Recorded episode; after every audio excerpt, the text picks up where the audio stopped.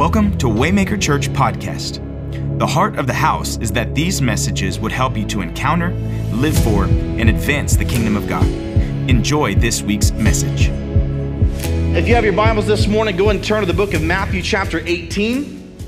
Uh, we're continuing uh, in our series this morning in the, uh, the, the parables of Jesus, and so we've been in the last several weeks uh, looking at uh, uh, just learning, looking and learning about kingdom principles, what Jesus was teaching in his ministry as he revealed the kingdom of God to the disciples and really to the world. And so we've been looking at the parables that are found in Matthew, Mark, and Luke. Now, these are called the Synoptic Gospels. And uh, so far in our series, again, Matthew chapter 18, and you can hold your place there because uh, I'm going to give just a brief recap. But so far in this series, the purpose of this is to understand that in the parables, what Jesus does is, is he is using symbols from the realm of creation uh, and human relationships to be able to illustrate the kingdom of God uh, and, and truths and precepts concerning the kingdom of God. And, uh, and so, one of the things that I share with you early on is that uh, through basic observation, we can find the interpretation, the application uh, of the parable. And so I was talked about as we study the scripture, and you can use this beyond just the parables to studying the word in general. Uh, a few things that I shared with you early on that I believe are important, I want to recap, is that when we study the word, right, when we're studying the Bible, we have to be mindful not to make it say what we want it to say. It's very important as believers when we are reading the scripture, is what is it actually saying? Right? What is that? Some of the questions we can we can uh, look into is uh, is uh, take the time to learn what's being said. Who does it speak about? Remember, the word was written to specific people at a specific time. There are cultural references that, that, would, be, uh, that would give them great understanding of what was being spoken. And so it's important to make sure that we look for those things. So, who is it being written to? What are the words that are used? We have to remember that the Bible is not written in the English language. The Old Testament was written in the Hebrew and Aramaic, the New Testament was written in the Greek. And so there are, uh, there are studies within that, and the words that were used that often can mean more than just a single word that we see in the English language. And so we want to be able to look at what words are used. What time in history was it written, right? What was going on in the context of that time? Where was the message spoken? To what intent? And, uh, and, and also in the scripture that's super important, I want to remind you of this, is that it's always important to look at the preceding context leading up to the, the thing that you're reading right? So we never want to formulate an entirety of an opinion or a thought based off of a few verses. We want to look at the whole of Scripture to understand uh, and to gain better understanding because many times uh, we have to remember that the Scripture, the chapters and the verses that you and I have, were added later as a reference point for you and I which means that it's possible for things that we're reading and things that we're looking at to actually begin in one chapter and the thought doesn't end until the next. And so if we were just to like say, you know, read our chapter a day and try to formulate doctrine or thought out of just that one chapter, it's possible that we may miss the fullness of the context uh, of what was being shared because it may go beyond those chapters. And so, uh, anyway, it's important to look at what precedes the text that you're reading and what goes after it so we can gain a, a fuller understanding. And also, inside of that as well, we use Scripture to interpret Scripture. We don't use our opinion to interpret Scripture. And so, again, we can look back to the beginning of what God has already said, what God has already done, and all of those things will give us a greater picture of who He is. And uh, so, that's again just a few things I want to jump back to on that. Because our goal at the end of the day as believers uh, is not just to come to church and hear messages. Our goal as believers is to be able to rightly divide the word of truth for ourselves. Amen. I didn't get a lot of amens on that one this morning. You're like, I got to study that way? Yes. Every single one of us as believers need to study the word in such a way that we're able to receive revelation from God. I believe that you are called to be more than a person who attends church on a Sunday. I believe that you are called to walk in power.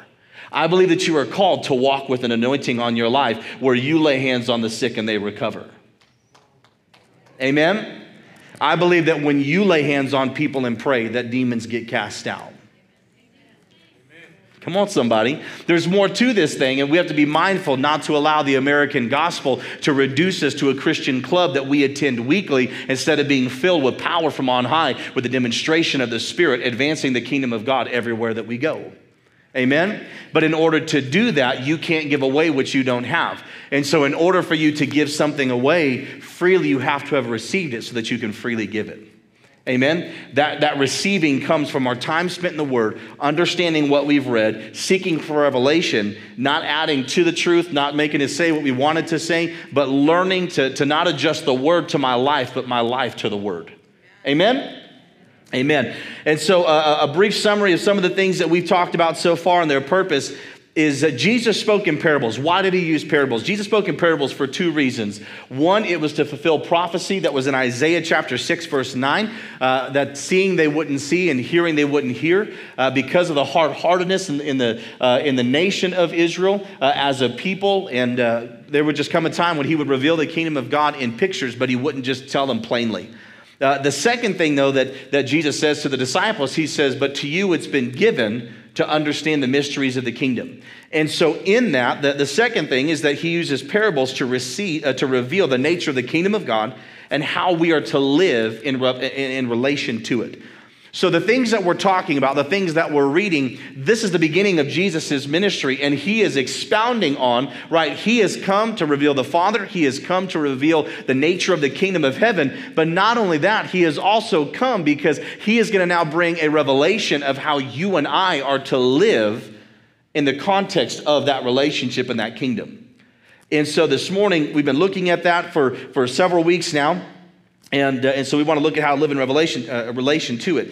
The foundational parable that we talked about is the parable of the sower. It revealed that all kingdom growth and potential are determined by the condition of our hearts.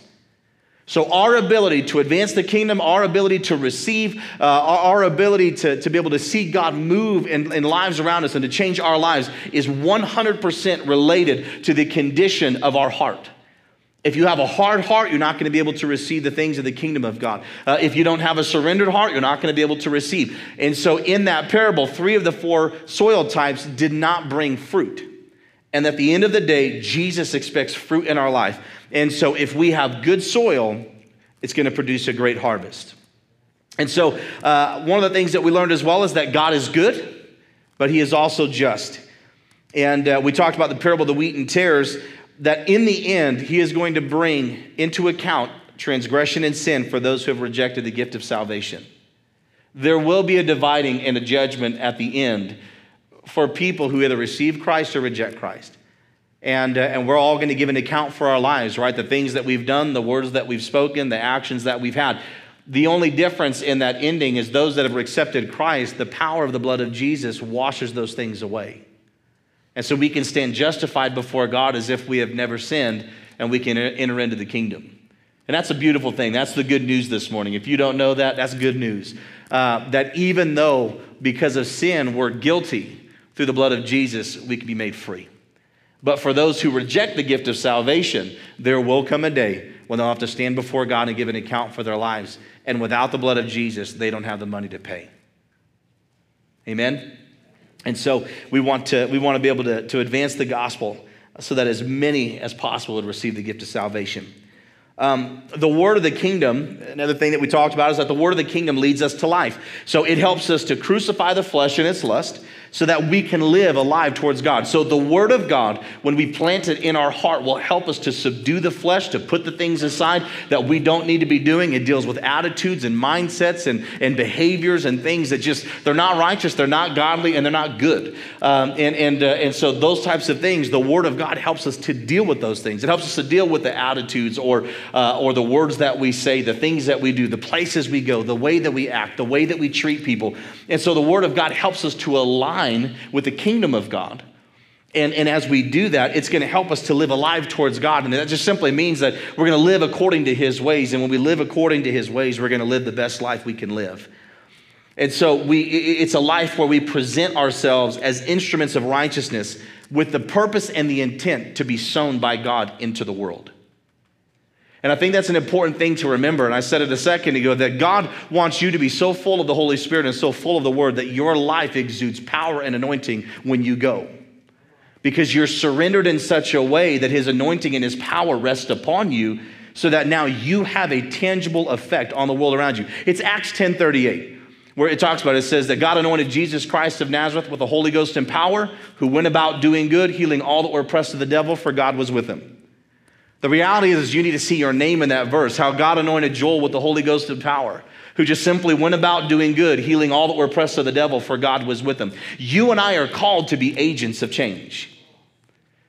You and I are called, like, like leaven, to have an effect from the inside. And uh, the only way to do that is to be filled with the Word of God, to be filled with the understanding of the kingdom, because your life is not just about coming to church. Your life in Christ is about being sown into the world as. Oh. your life is meant to be sown into the world as a seed so that, that other people may come to know Him. Your example as a believer is intended to be able to help other people know Him. The trials that you face are intended to help you gain faith and trust in God so that when somebody else is going through it, you now have a testimony to encourage them to say, God saw me through the very same thing. He's going to see you through it. Your generosity to the kingdom of God, that as you sow, as you tithe, as you give, you'll find out that, that, that, that, the righteous are never forsaken nor a seed begging bread. You're going to find out that God is faithful to his word every single time. And now somebody else is going through something, you're able to say, The God that I serve is faithful. The God that I serve doesn't change. And the same thing that he did for me, because here's the coolest thing about testimony. I, the Lord's been stirring this in my heart. It's in my notes, but I'm going to share it with you. Um, that the scripture tells us that the testimony of Jesus is the spirit of prophecy.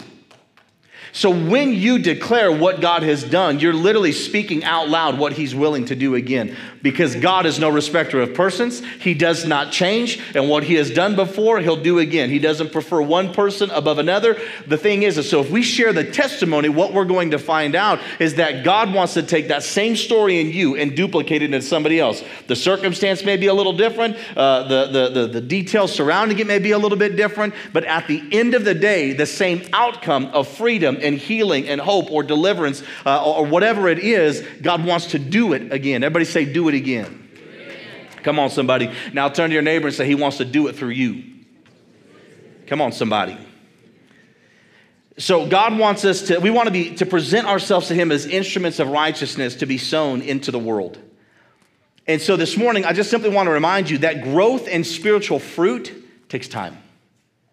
Don't throw in the towel early.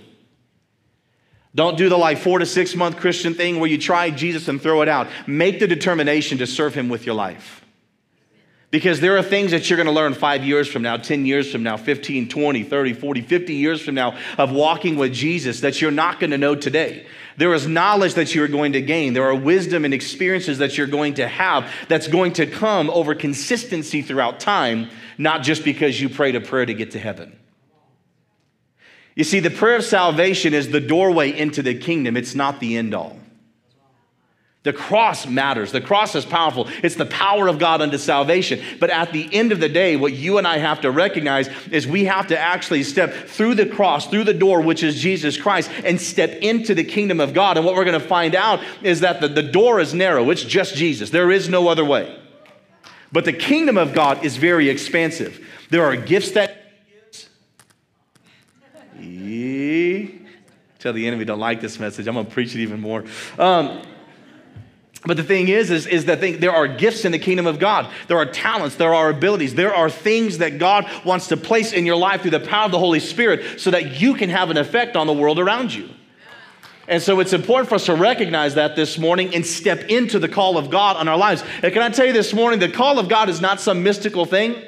Ultimately and simply, the call of God is a call to Him. And every person in this room is called.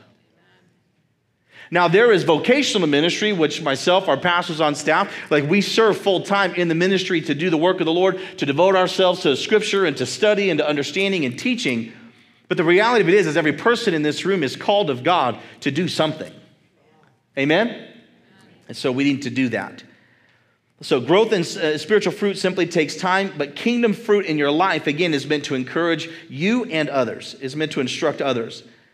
I talked about the gospel's like leaven. It has small beginnings, but it increases drastically in size because Christians are agents of change. We slowly transform the culture from within. Uh, when we understand from Pastor Josh's, uh, Josh's message, when we understand the critical component that Jesus found us before we found him, it changes everything. I want to remind you this morning that the Lord was seeking you out. He was pursuing you. The Holy Spirit was wooing and drawing you to Himself. Amen? And if we will learn to yield to that, It can be powerful. And here's the thing is because we recognize that he was seeking us first, he, was, he came to seek and to save the lost, that he did what he did uh, to be able to come after us, to get us, to bring us back into right relationship. This is why we serve him with our lives. And I think sometimes you have to understand that the measure of your worship is directly related to, to the level of understanding and revelation that you have of him. If you struggle in worship, you need a new revelation. Or maybe you've been saved for a long time and, and you struggle in worship. Oh, we're just singing songs again. Maybe you need to go back and remind yourself of the great things that He's done for you. Because I can tell you for myself, the depth of my worship comes out of the depth of my gratitude to Him. Because He picked my feet up out of the miry clay and puts me on a solid rock. Amen. He took a, person in a life that I was destroying and He turned it around to use it for good. And so, in our worship, even, we have to be mindful to be able to worship to the measure of our revelation and, and, and, in all of that, for me, I serve him simply because he's worthy of being served, not because anybody else deserves it. I, I can tell you the truth this morning that uh, the reason that I stand here today, and don't be offended by this, is not because of you. I didn't move my family to Roswell, New Mexico for you.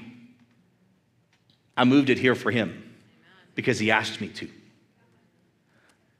It's a weird way to think about that, right? Because we can think like, oh, like the pastor's here for us. You have to understand the call of God in my life is to serve the king. I'm here to serve him. Now, you get the benefit of my relationship with Jesus and the overflow, and I'm not saying I'm all that in a bag of potato chips, unless you got that green chili dip from Albertsons, you know what I'm talking about? That's, oh my gosh, bless the Lord. Um, but here's the thing is, it's the reality of, of, of the nature of the kingdom of God is we're here to serve him. Uh, we're here to be faithful to Him, and that's why we carry the heart and the mindset that we get to serve, we don't have to serve. He does not force me to serve Him, I choose to serve Him. Why? Because He's worthy of it, and He's so good. Uh, because serving myself was a dead end road. Amen? Amen. I'm going to preach like a whole other message. I need to finish the one I was supposed to preach. Okay. uh, last week we heard as well that Jesus is the shepherd who goes after the one. The Holy Spirit is the one who lights the path and the father is waiting for the lost to come into his arms and to come home. And I love that picture, especially the, the story of the prodigal son. Uh, there was two things that always stick out to me. One is the attitude of the older brother who was upset at the people that God saves. Can I please ask you, don't ever carry an arrogant heart as a believer to act like the older brother. He tells him, Everything I have is yours. If you are in the kingdom, everything that the Father has is yours. Ask. He says, You don't have because you don't ask. Just ask him. Ask him for the more. Now, here's the thing He's a good father, so he may give some attitude checks and deal with some things in your life to make sure that what you're asking for doesn't destroy you, right? Like, I'm not going to give my children a chainsaw that's running if they don't know how to use it, right? It's like handing a three year old a chainsaw and they're like, give me that. And you're like, I don't think so. Why? Because although it's an amazingly effective tool, it also has the power to destroy them. So he's a good father that gives gifts in times and seasons, but you just simply need to ask. What I love on the other side of that is that, that literally, even when the other son, the younger son, says, You're dead to me, basically, give me my inheritance, you are dead to me, he gives it to him anyway. Like, how many of us as dads in the room would like totally just like wring their neck in that moment? Be like, Really? Get out of my house, you know? So Your kid walks up and just says, Hey, you're dead to me, give me my inheritance. I'd be like, How about no? How about go make your own inheritance? You know? And so that's why you should be thankful we're not the Lord, He is. Um, we'd be like singing NSYNC to Him, be like, bye, bye, bye. You, you got to get out of my house. You know, like I could rewrite that song. So, oh, Lord, help me. I don't know where that stuff comes from. It's not in my notes. But, uh, but the thing is, is what I love about the heart of the Father is He literally is there and, and his son has said, You're dead to me. He goes off, he wastes it with prostitutes and wild living finds himself in a place of need, wises up, decides to come home. And yet, the entirety of the time, every day, the father was looking for the son to return. And I, I, love that because maybe you're in the room this morning and you feel like the prodigal. He's looking for your return. And he's looking for your return with joy. I love that story because it says that he ran to the son. He didn't give him an attitude. He didn't just be like, yeah, whatever, there comes the, the kid who thinks I'm supposed to be dead. He runs to him, puts the ring on his finger, right? Clothes him, puts the sandals on his feet. Like, I love that depiction of God because I feel like so often we can picture him as just some angry being in the sky that just is out to get us. And that's not it at all. He loves us, he's jealous for us, he fights for us. And, uh, and as a father and a good father, he corrects us when needed. Amen? Amen. And so this morning, we're going to step into uh, uh, a scripture, or the parable found in Matthew chapter 18, uh, verse 21 through 35. It's the parable of uh, the unforgiving servant. And one of the things that I found interesting is as I was looking at the parables that we've talked about, until now, the focus of the parables have really been God towards us and our response to Him. This parable kind of takes a little bit of a shift and, and, and, the focus turns to interpersonal, right? So he first talks about the nature of the kingdom of heaven, our response to him, and now he begins to shift it in this particular parable to an interpersonal. This deals with us with each other. And so uh, the, the reality is that the principle of the kingdom, the principles of the kingdom not only have an effect on how we live towards God, but they actually have a, an effect on how we live in relation to one another. And an example of this is, is 1 John chapter 4, verse 20. You don't have to turn there. The scripture simply says this He says, If someone says, I love God, and hates his brother, he is a liar. For he who does not love his brother whom he has seen, how can he love God whom he has not seen? And so I just want you to know this morning, um, I was praying for you before church. I don't know all of your lives. I don't know the story of all of your lives. I know that we all have the capacity to hurt. I know that we all have the capacity to be offended, uh, that there are traumas that have been experienced in the room. And today's message is going to deal directly with those things. And so I want you to know that as a pastor this morning, my heart posture towards you is, is caring and tender. Um, I'm, not, uh, I'm not trying to throw anybody under the bus, and hopefully I can explain myself well as we look through the passage of Scripture. But there's some things in here that I believe are more important than we've given it attention to. And so we're going to jump into it today. Because the leading up to the parable of the unforgiving servant here in Matthew 18, Jesus has warned about walking in offense. He has warned about being hard hearted towards others. He's talked about how to deal with a sinning brother in the faith. And, and what's interesting is, is these particular things actually provoke a question from Peter that prompts this response in the parable of the kingdom of God uh, from Christ. And so, Proverbs chapter 18, starting in the 21st verse, let's read it together. It says this. It says, Then Peter came to him and said, Lord, how often shall I uh, shall my brother sin against me and I forgive him? Up to seven times. Jesus said to him, uh, I do not say to you up to seven times, but to seventy times seven.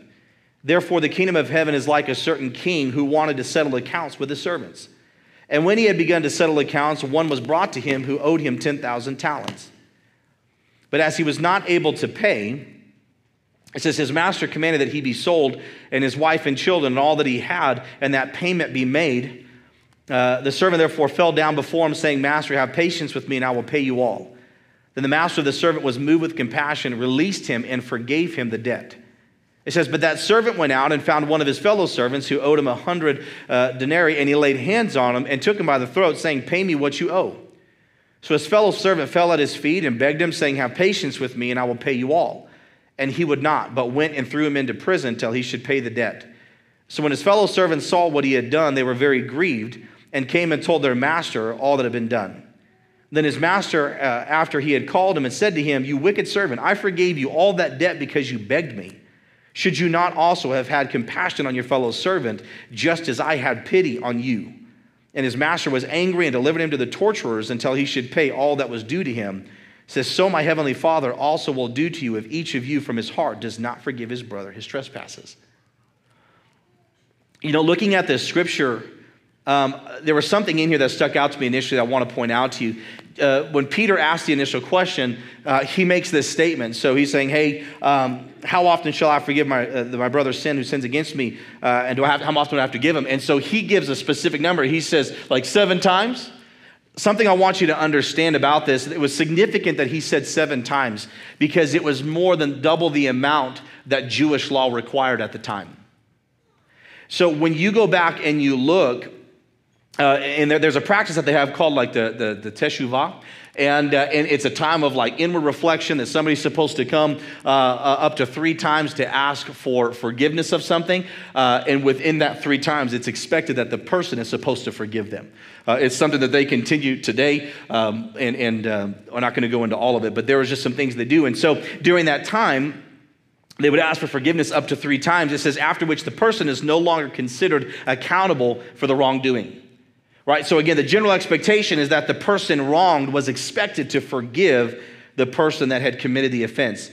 And here's the crazy part after the, uh, after the three requests, if the person did not forgive the sin, it was now on the wronged person for not forgiving. So in their mind, they actually said, if you chose not to forgive within those three times, that sin is now on you. And it's your fault. And the other person was treated as if they had not done anything wrong.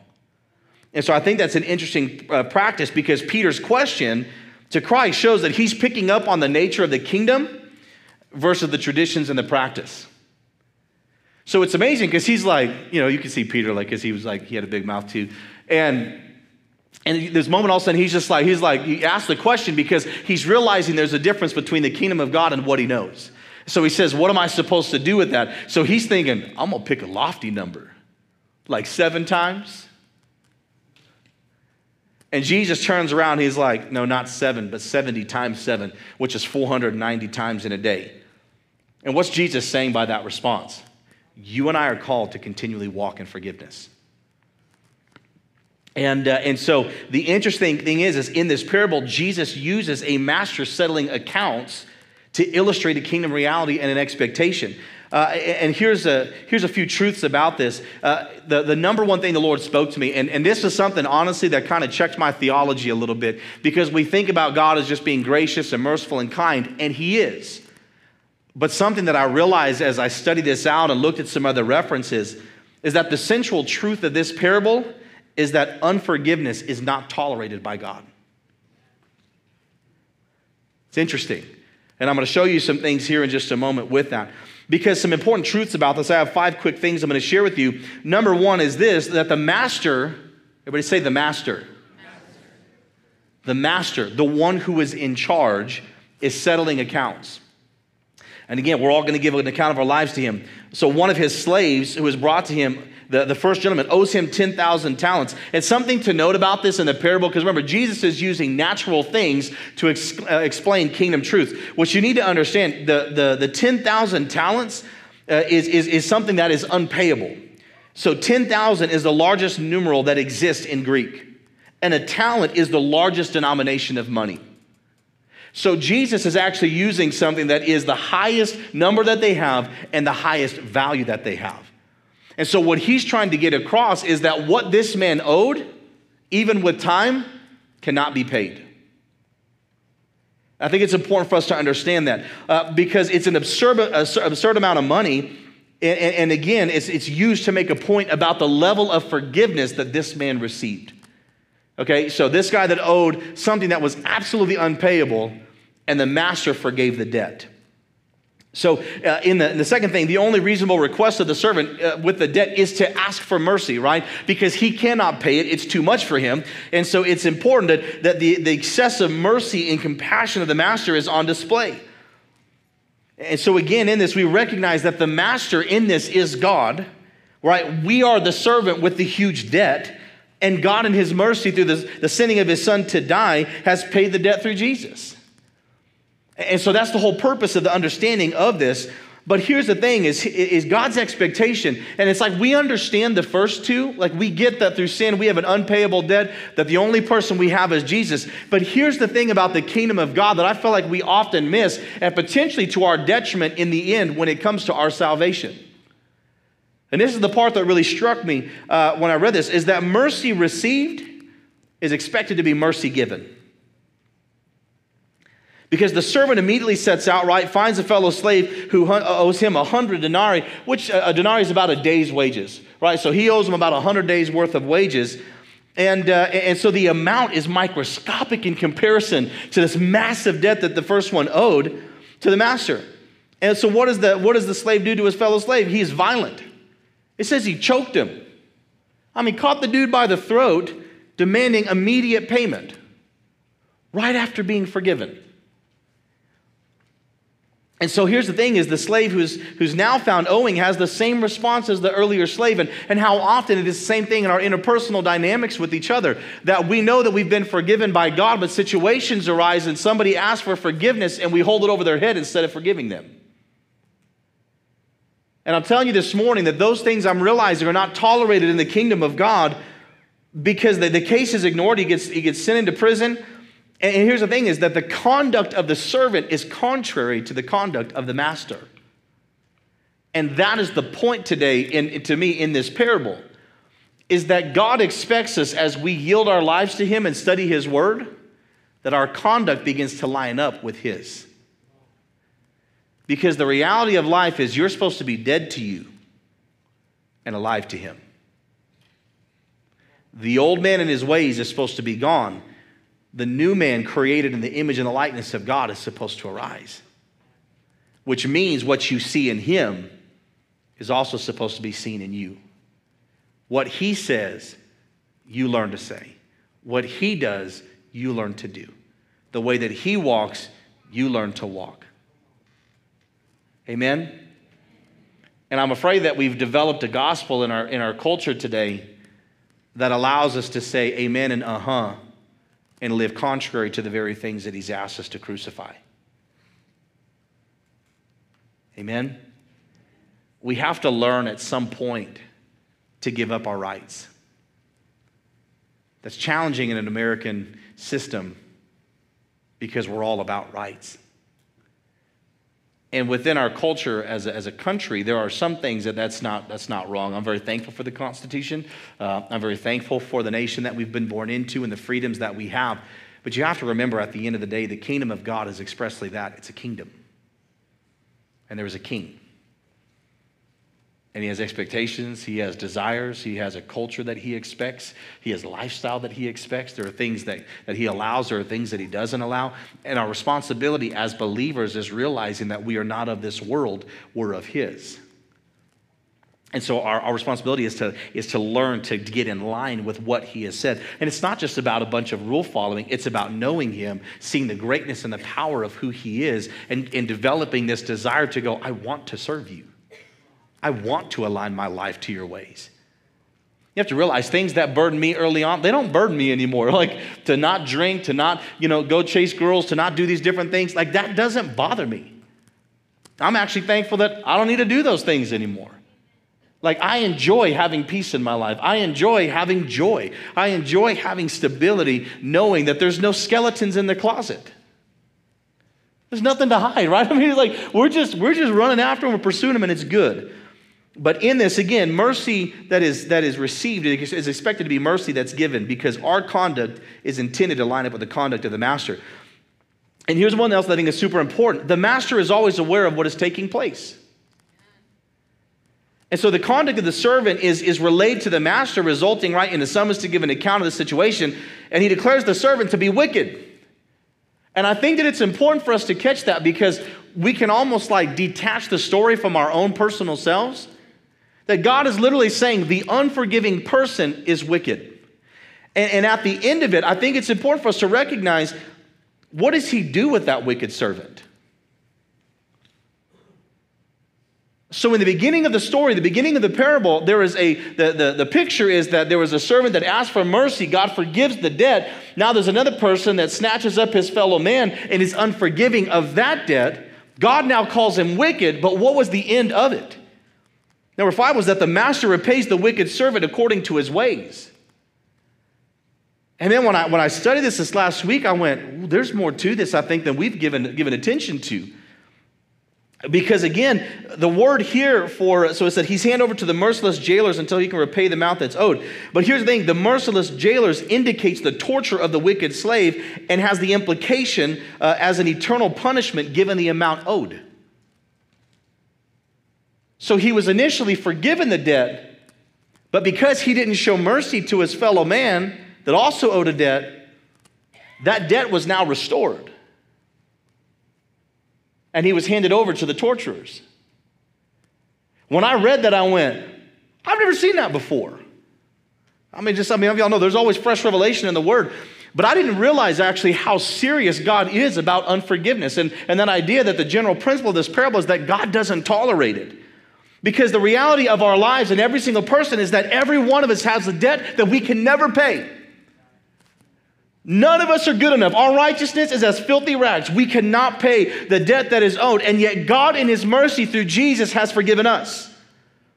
And listen, not only that, Colossians 2:14 even says that the handwriting that was against us, right? That handwriting that says you're guilty, that handwriting that says you're addicted, that handwriting that says you're not enough. It says he literally wiped the handwriting off the page. Oh, it's so good.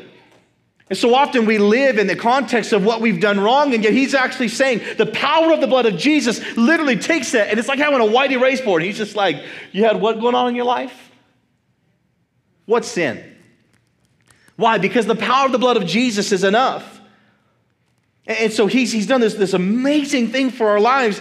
But here's the thing is he expects us to do the same with other people in our lives. Listen, even in the Lord's Prayer in Matthew chapter 6, verse 9 through 15, you can turn to it if you'd like, but I'm going to go and read it.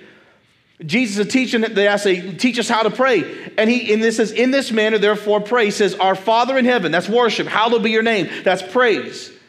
He says, Your kingdom come. He doesn't say, My kingdom come. He says, Your kingdom come. Your will be done where on earth as it is in heaven. He says, Give us this day our daily bread. God wants to meet your needs. Listen, he says, And forgive us our debts, right? So it is right for us to ask for God to forgive us. But he says, And forgive us our debts as, everybody say, as we forgive our debtors. So he says, Lead us not into temptation, but deliver us from the evil one. For yours is the kingdom, power, and glory forever. Amen. Now, a lot of times we've memorized that, right? We're taught that as kids, especially in previous culture in America. Listen to the next two verses. He says, For if you forgive men their trespasses, your heavenly Father will also forgive you. That's encouraging. But listen to verse 15. But if you do not forgive men their trespasses, neither will your Father forgive your trespasses. This is why I say the gospel of the kingdom is vastly different from the American gospel. The American gospel is about us. We just keep praying, it makes me feel good. I got my sins forgiven. I went to church. I got encouraged. I felt the chicken skin during worship.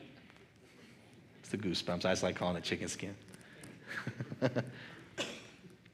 and so the thing is, is that context is more about us and how I felt and, and all of the rest. And yet the gospel of the kingdom that Jesus is revealing, because he says, Yours is the kingdom, the power, and the glory forever. Amen. And literally two verses later, he's saying, If you choose not to forgive men of their trespasses, he says, The Father won't forgive you. You know, the more I thought about that, I said, God, what a, and this is why I would just share this with you directly. I thought for a second, I'm like, how shocking would it be to spend your whole life thinking that you're born again?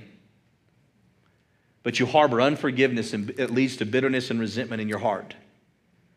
And you find out someday when he says, Depart from me, you work of iniquity, I don't know you. You ever thought about that? That'll put the fear of the Lord in you, which is good. Because I feel like that's something that, that, that, needs more attention, I think, than we often give it. Because Numbers 23 19 says that God is not a man that he should lie, nor the Son of Man that he should repent or change. Has he said, and will he not do it? Or has he spoken, and will he not make it good? Which means that the nature of that word in Matthew chapter 6, verse 15, is that God is not a man that he should lie. Which means if we choose to walk in unforgiveness, then we're not going to receive the forgiveness. And I just want to stand before you as a minister of the gospel to tell you the truth this morning that we need to, to learn to walk in forgiveness because unforgiveness is not tolerated in the kingdom of God. And listen, forgiveness doesn't change injustice in our lives, it frees us from the effects of it. Freedom doesn't change the offense. Freedom doesn't change what's happened to you, or forgiveness doesn't change the offense or what's happened to you. But forgiveness, when you choose to forgive, you're freeing yourself from the effect of what happened to you. Listen, because I've seen this over and over bitterness and offense turn many hearts away from the kingdom of God. Because uh, forgiveness, because listen what forgiveness doesn't do. Forgiveness does not hold the infraction over the head of the person. It does not hold on to the infraction to use as a weapon at a future opportune time.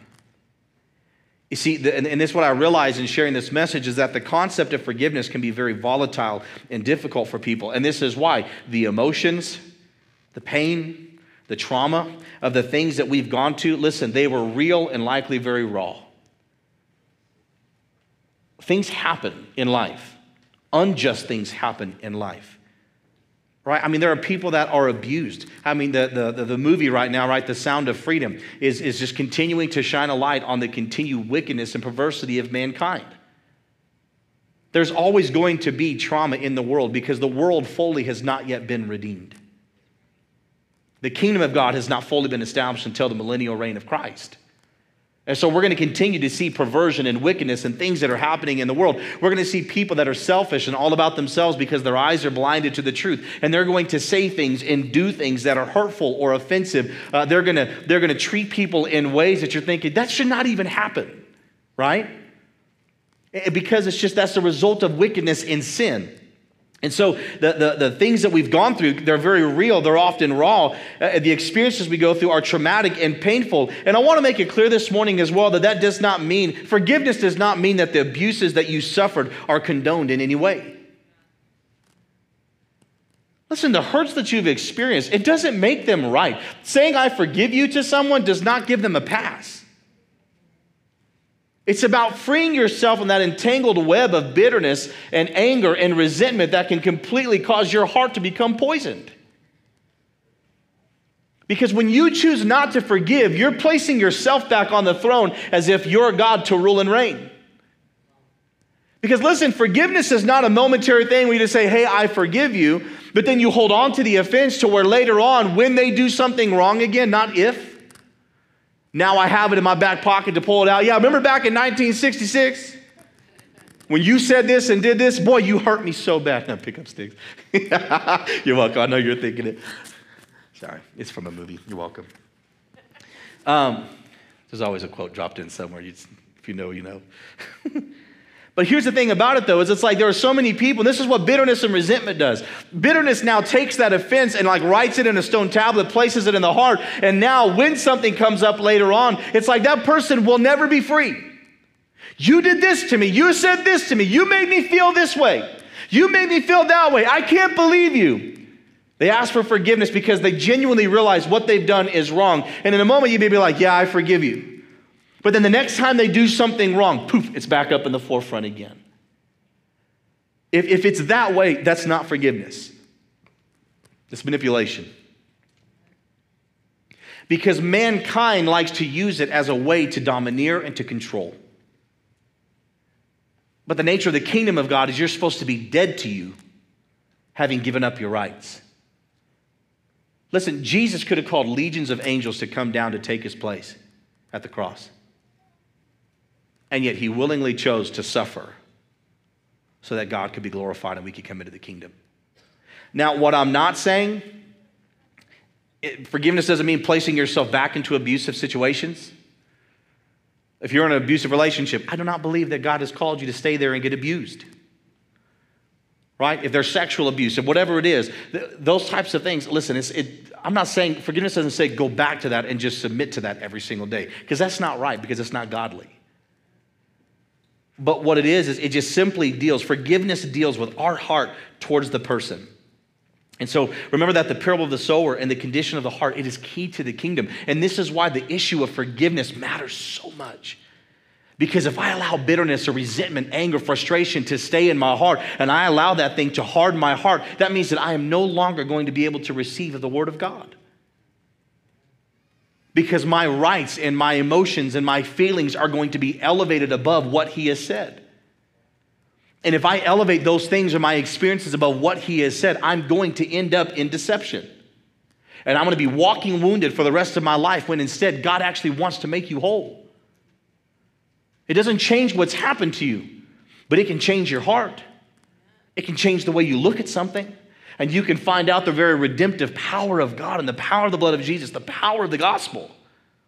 Because you realize that, that He's able to do um, more, than, more than you could ask, think, or imagine. Mama, I know that you're in the room. Can I share real quick our story a little bit? Okay, thank you. I just want to make sure I have permission. Um, because God has done an awesome work.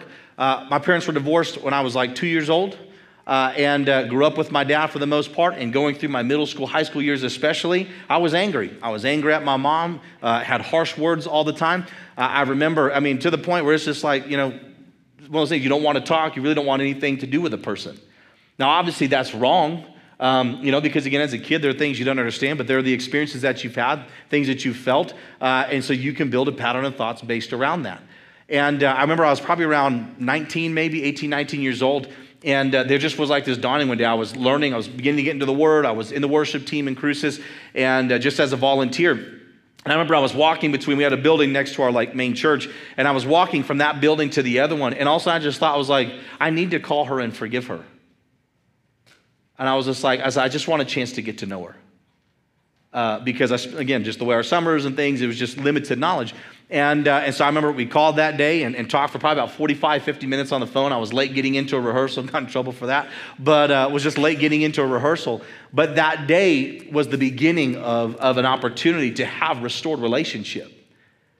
And so now one of the coolest things to me is uh, you've been here now, is it five years? Yeah, July this month was actually was five years. Um, or this next month has been five years now. It's the longest we've ever lived in the same city. Uh, God has brought restoration to our relationship, uh, has, uh, has just made all kinds of changes in the fact that we're willing to honor Him, and in honoring Him, we forgive one another and we learn how to do life well. And it's such a, to me, it's such a beautiful thing in my own testimony of seeing the power of what forgiveness can do because before I was bitter, before I was angry. And that anger spewed through all different aspects of my life. It spewed how I treated my wife when we first got married. She didn't deserve half the stuff that I did, but I was an angry person because I allowed bitterness to get in. And so often, if we allow the offense or the hurt to be elevated above what God has said, we're going to have a nasty effect on all the people. You ever heard that phrase, hurt people, hurt people? We all know those people. We are those people. But the thing is, is God has called us to live a better way. And that's to walk in forgiveness so that we can actually get free of that offense, get free of that perspective. And you have to understand something too. Like true forgiveness for me was a process because there would be moments where, you know, it wouldn't even be intended or intentional, but something was said or the way that it was said, and emotions would come like violently ripping back up on the inside of me. And I would have to put them down. I would remind myself out loud sometimes to shut my mind up and to say, Father, I thank you that I have forgiven her. Today I choose to walk in forgiveness. And that had to happen over and over and over for a season. But can I tell you that today, none of those emotions really ever show up? And what was anger, frustration, and bitterness is now love and affection and relationship? It's possible if we'll submit to his ways. Amen? I want to remind you this morning that anger, wrath, malice, and hatred are not kingdom virtues. Colossians 3 8 says, But now you yourselves are to put off all of these things anger, wrath, malice, blasphemy, filthy language out of your mouth. We have to make the choice not to walk in them. Because forgiveness is not about what people deserve, it's about conforming to his image. And let that settle in just for a moment. Forgiveness is not about what people deserve. Forgiveness is about you and I being conformed to his image, to be like him to know him, to know his ways. Because he's the master that forgave the debt that was unpayable. You know, I was thinking about this. You realize that we're made in his image, right? Genesis tells that we're made in his image and his likeness. So if we're made in his image and we have emotions and a capacity to be hurt, how much more his capacity to hurt? You ever thought about that? His capacity to love, to feel, now, he's not dictated by his emotions, right? If he did, he'd probably end up in sin, and obviously there's no sin in him. But the thing is, is stop and think about that. How many times have our actions caused him hurt? I mean, something about Jesus being nailed to a cross unjustly. I wonder how he felt when the people stood there mocking him. And they're legit gambling for his clothes right in front of him. And they're telling him, yeah, if you're like really him, you know, save yourself and come off of there having, having thieves on the other side, you know, criminals that are on each side of them, are also being crucified. And they're just talking trash. You got nails driven through your hands and feet. And I just thought about that. I'm like, I wonder how you felt. But what did he do? What did he say? Anybody remember? He says, Father, forgive them. Why? Because they don't know what they're doing. I think our assumption as individuals is that we think that everybody that does something understands what they're doing. How much does the perception change when you realize that maybe they're just walking in deception and they have no clue what they're doing? It may look like it, but I mean, that, I mean, they're literally hanging on a cross, and Jesus is going, "Forgive them." They don't have a clue what they're doing. And I thought about that in reference to other people in our lives. How often do they probably not actually have an idea of what it is that they're doing? they're caught in something, they're, they're going through things, they're hurt, so they're saying dumb things, doing dumb things, and, and, and just, gosh, like, it can, and it, yes, it can affect our heart and it can affect our mind, but the reality of it is, is we can surrender those things to Him. And that's really what I felt coming into the end of this service um, was to provide an opportunity for those that need to surrender some things to come up here and surrender to Him at the altar. The altar is a place where we come and die to ourselves. And, uh, and so this morning, I'm going to ask you to bow your heads where you are. Because the nature of Christ is to forgive, and the same grace, mercy, and compassion that God shows us, He wants us to show them so that we can live out Matthew 10, 7, and 8. That as we go, we can preach saying the kingdom of heaven's at hand, healing the sick, cleansing the lepers, raising the dead, casting out demons, because freely we've received, we can now freely give. Thank you for listening to the Waymaker Podcast. To simply connect, or if this message ministered to you and you would like to support the ministry, you can simply go to waymakerchurch.org.